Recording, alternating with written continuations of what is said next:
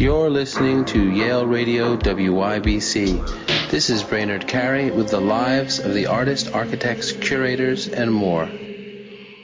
Today on our show, I'm talking with Zoe Pettijohn Schade. Zoe, thanks so much for being with me today. Thank you so much for having me, Brainard. Zoe, we're going to talk about your show at Kai Matsumiya, which is open now and um, and running through June 17th. And um, I guess we should begin with um, with the work um, because there's also this is work on uh, attempts at self-organization. Is is that correct? That's the body of work that's being shown there. Yes, that's the series. And it's um, but the title of the show is also the hard problem, correct? Yeah, that's right. So those things seem to, to, to kind of coincide a, a, little bit. You know, I mean, you know, I, I understand some of the influences on this, and, and we'll get into that. But um, just to talk about that, the hard problem, attempts at self-organization, um, that strikes me as having a sense of humor and something I can relate to. But I, I could be reading that wrong. Um, but uh, but just to talk about that, the, the, the title, the hard problem, attempts at self-organization is that meant to kind of be almost as a, a sentence, a reflection that specific as, as and literally as I'm taking it? Yeah, I mean they're definitely related to each other. Um, the term "the hard problem" um, was actually um, coined uh, by David Chalmers in his book in the '90s, um, and um, uh, called "The Conscious Mind," and um, and it's basically it's like referring to the problem of how uh, physical matter can give rise, rise to consciousness. Um, and uh, so that's like the highest order of complexity. And uh, so the attempts at self-organization title of the series basically deals with that problem and kind of all the um, vagaries, like how does matter take up form? How does pattern become established? And uh, you know, I guess the the various stages of that be like how does matter become uh, organized?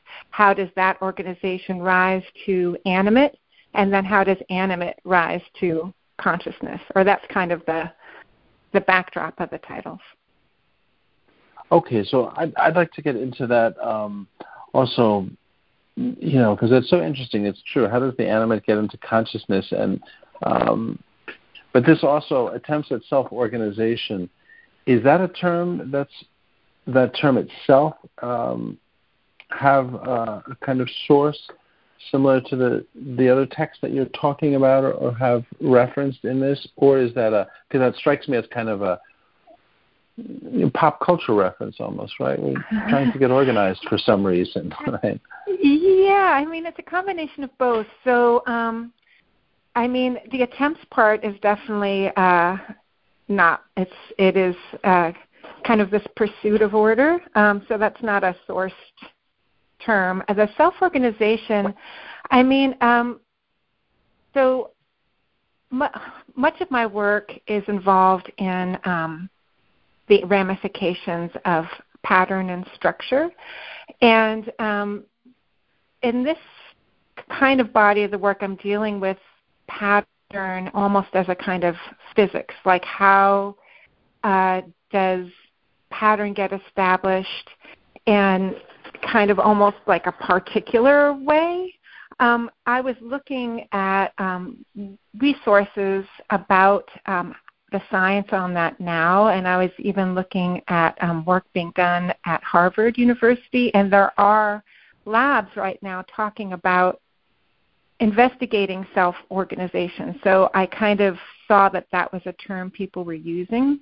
Um, but it's funny because the uh, I traced this work back, or I I came across a text um, from over 100 years ago by um, Stefan Leduc, which deals with um, called the mechanism of life, which deals with how uh, particles might self-organize um, using osmotic pressure. And, and, and these are really visual issues as much as scientific and uh, I mean they are visual issues we're talking about, right? You're you're talking about scientific issues as well as philosophical issues, but you're you're interpreting these visually. It's it's as though we could be talking about composition, correct? Oh, absolutely. It's a, it's a really great comment. I found that so much of these concerns, the way I read them scientifically, are actually aesthetic considerations or compositional considerations. Um, and, and, and it's true. I find that so much of my history of, of kind of thinking about pattern and structure and its ramifications have all kinds of kind of scientific um, reads, historically and philosophical reads. And in terms of this particular thing of um, Leduc, like his idea, um, I'm going to paraphrase, and for any scientists out there, uh, forgive me if I'm uh, a little faulty, but um, his idea was that particles in emulsion, like he would say these grand things like all of life is the art is the interaction of two emulsions. Um, but uh, that particles in emulsion um, want to act like a gas, which means that they uh, want to be equidistant to each other and evenly dispersed. And that's a very compositional longing, right? That's like a visual situation where all of the elements are evenly placed and evenly ordered.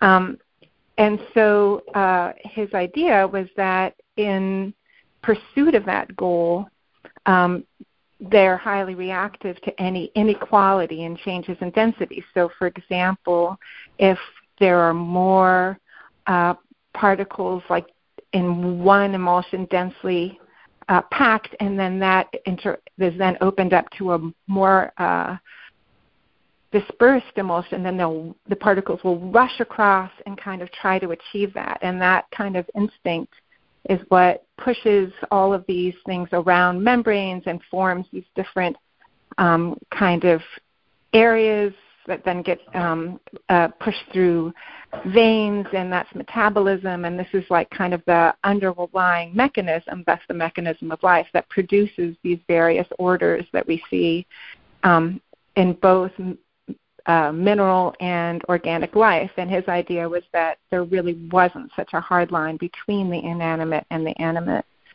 But in basic, uh, like I read his theory very visually, and that, um, and so the way that that influenced me, um, and he's one of the many kind of influences that I was drawing upon, and kind of dealing with the dynamics of um, how these structures would be organized or not is that there are some elements in the work that are or that the individual repeat line, the, the mirror in which they're organized, they're dispersed very unevenly, and that unevenness then limits the way that they can repeat.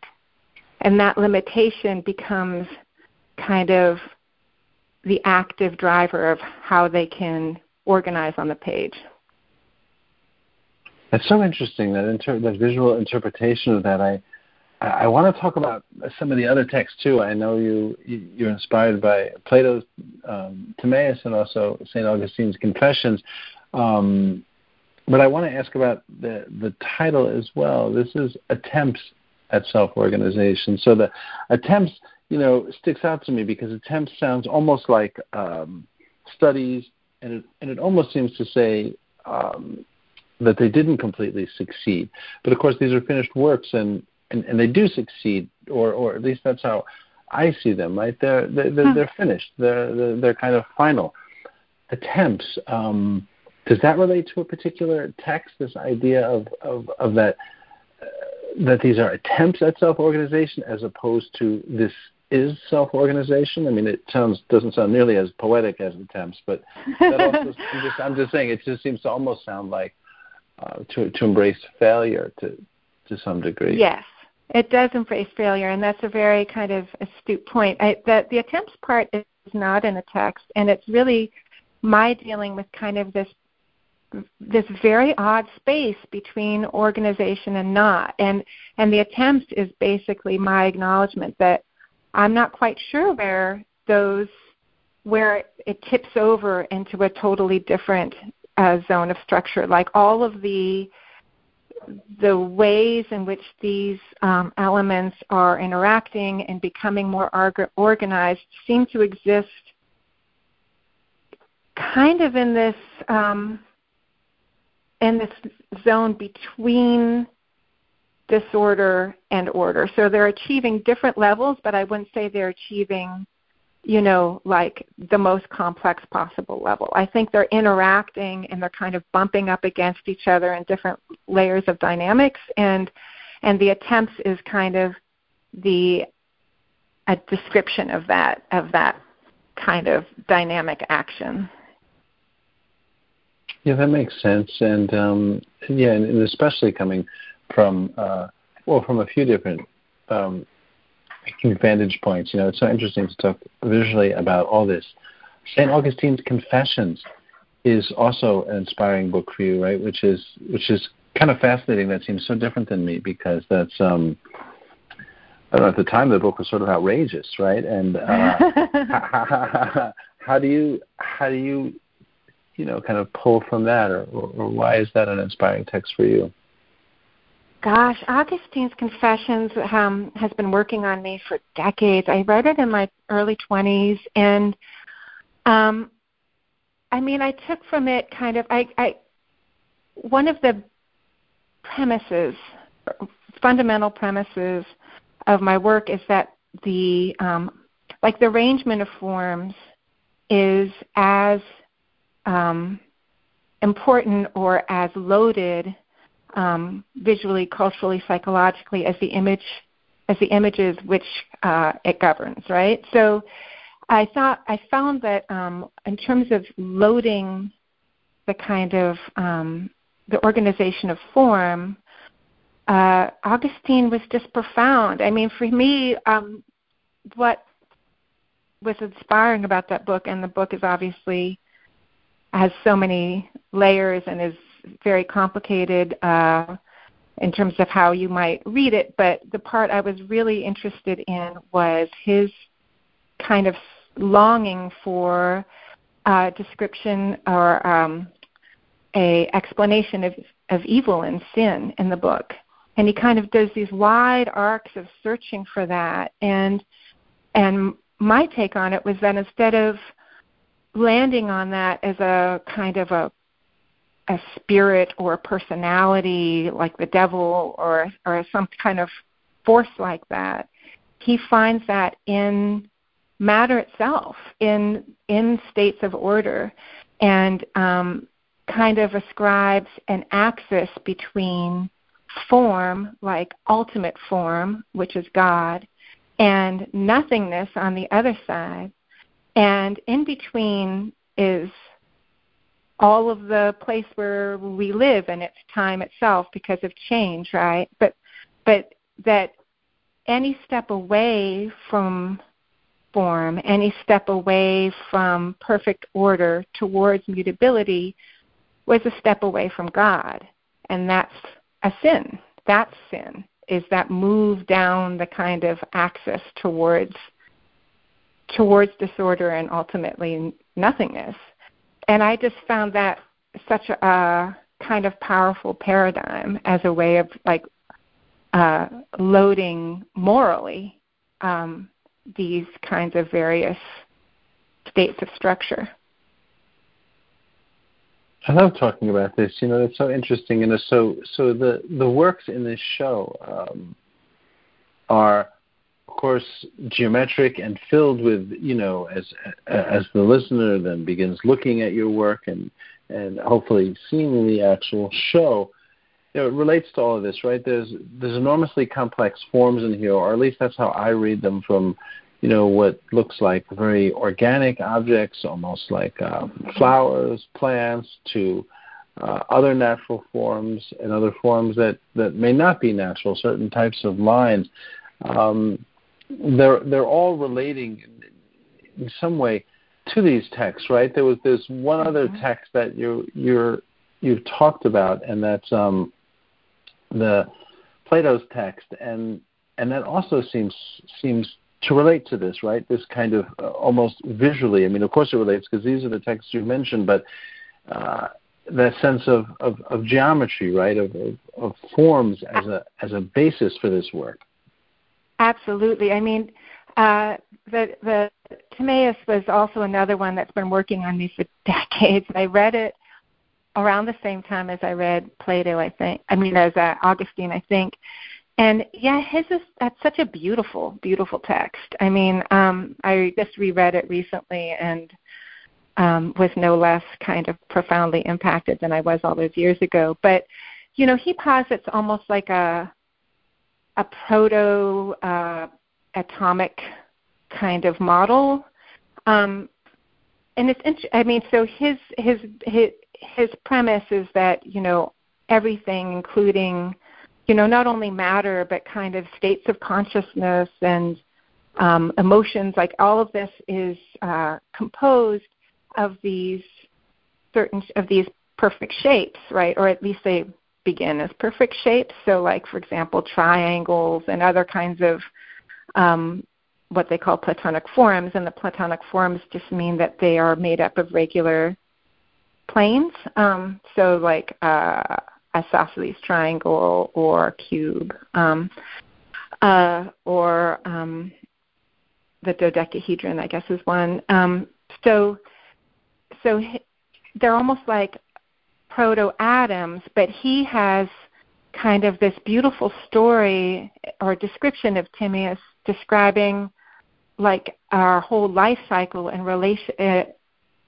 through the lens of the act, the state of these forms. So he says, for example, in youth we have perfectly sharp triangles, and when we eat or we get exposed to the environment, the triangles from the world get chopped up by our sharp, vigorous little triangles, and we kind of ingest and are able to kind of take in all that material.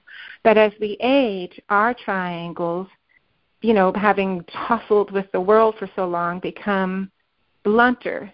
And eventually, the world's triangles eat up our triangles.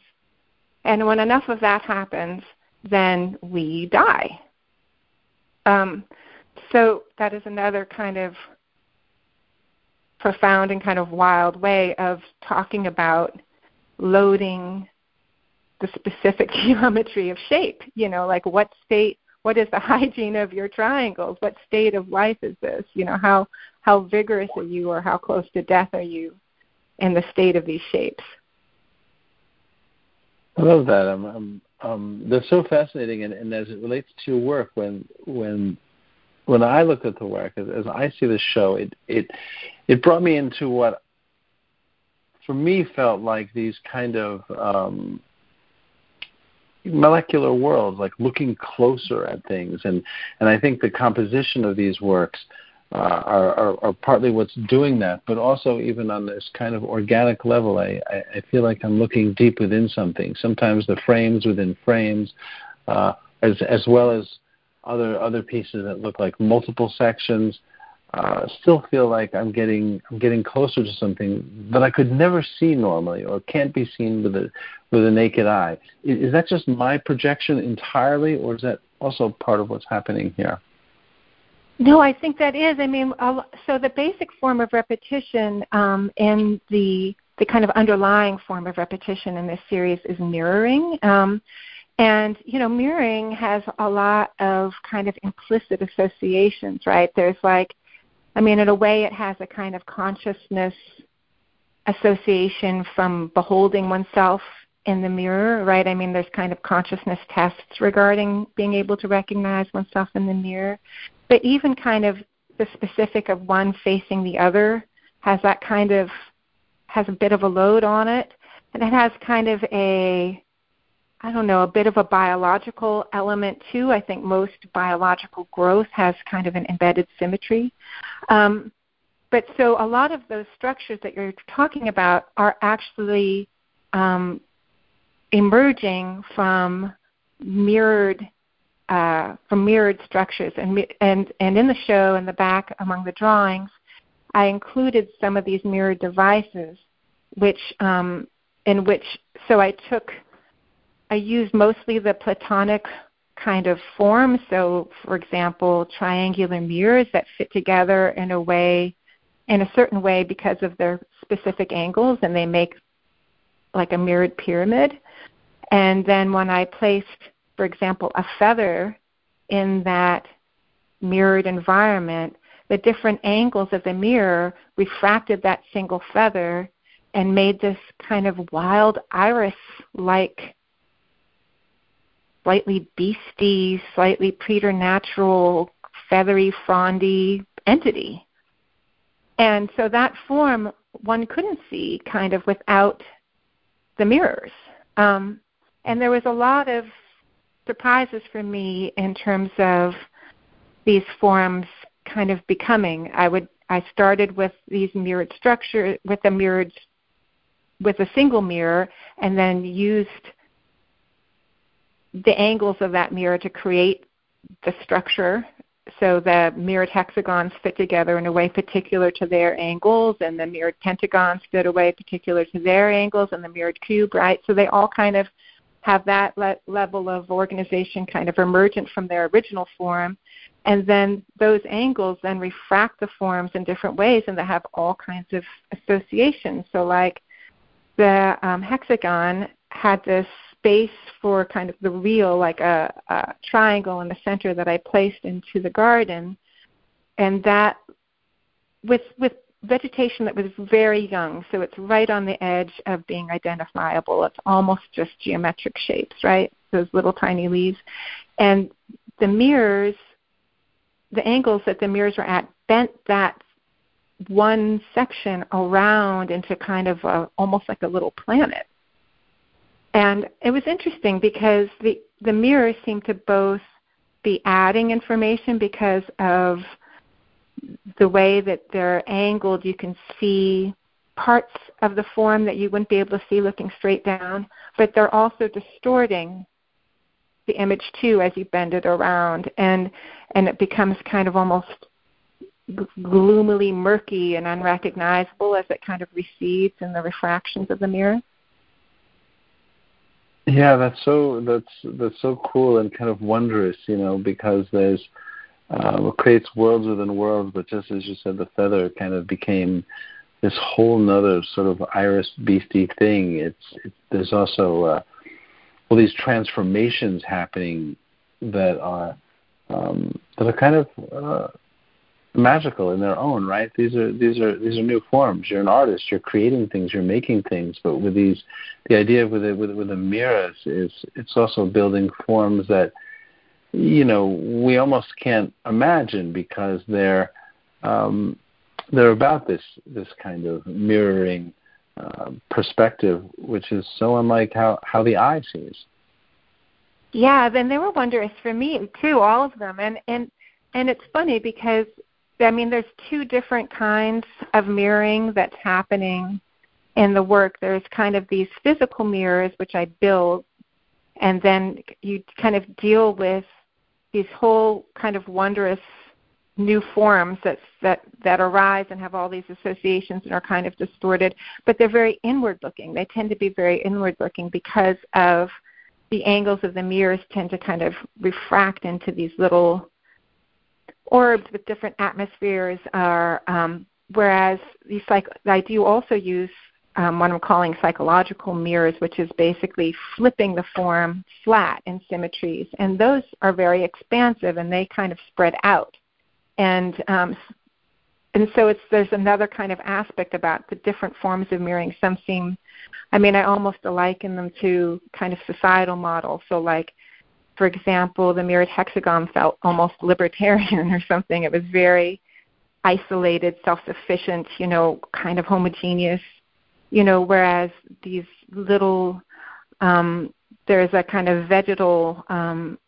structure that is mirrored in a flat way um, that can take up infinite space. It can move in every direction and kind of hold the territory, and that one's almost like colonial or something, right? It can just kind of stake its claim. And the different, as I was talking about before with Leduc, there are different kind of mirrors like that that have uh, different densities, which means they, that limits the way that they can take territory, and, and it provides it kind of mandates gaps or certain ways that they can move. Some are kind of winding around the page. Others kind of spread and kind of explosive or um, condensing bursts. Um, so the mirror, the, the specifics of the form of mirroring is generating all of these different dynamics in terms of how how these things can be formed first in the first order, like the the, the hexagon mirror, like the orb itself, but then also how it might interact with the others. So interesting. It's it's been such a pleasure talking to you, Zoe, about this, and um, congratulations on this show. I, I, hope the listeners all get to see this before it closes. I want to ask you one more question before we go, which is a little off topic, but I'm always curious what everyone's reading. What are, are you reading at the moment? Actually, mine is very on topic. I'm actually reading the Chalmers book I mentioned, uh, Conscious Mind, which is um, who coined that term, the hard problem. I'd actually heard that term years before, but I traced it back to the book and thought, oh my God, I need to read it. So that's what I'm reading now. Zoe, thank you so much for talking with me today. Uh, again, I wish you well on the show. Thanks again for your time. Oh my goodness, thank you so much, Brainard. It was a pleasure. You're listening to Yale Radio WYBC. This is Brainard Carey with the lives of the artists, architects, curators, and more.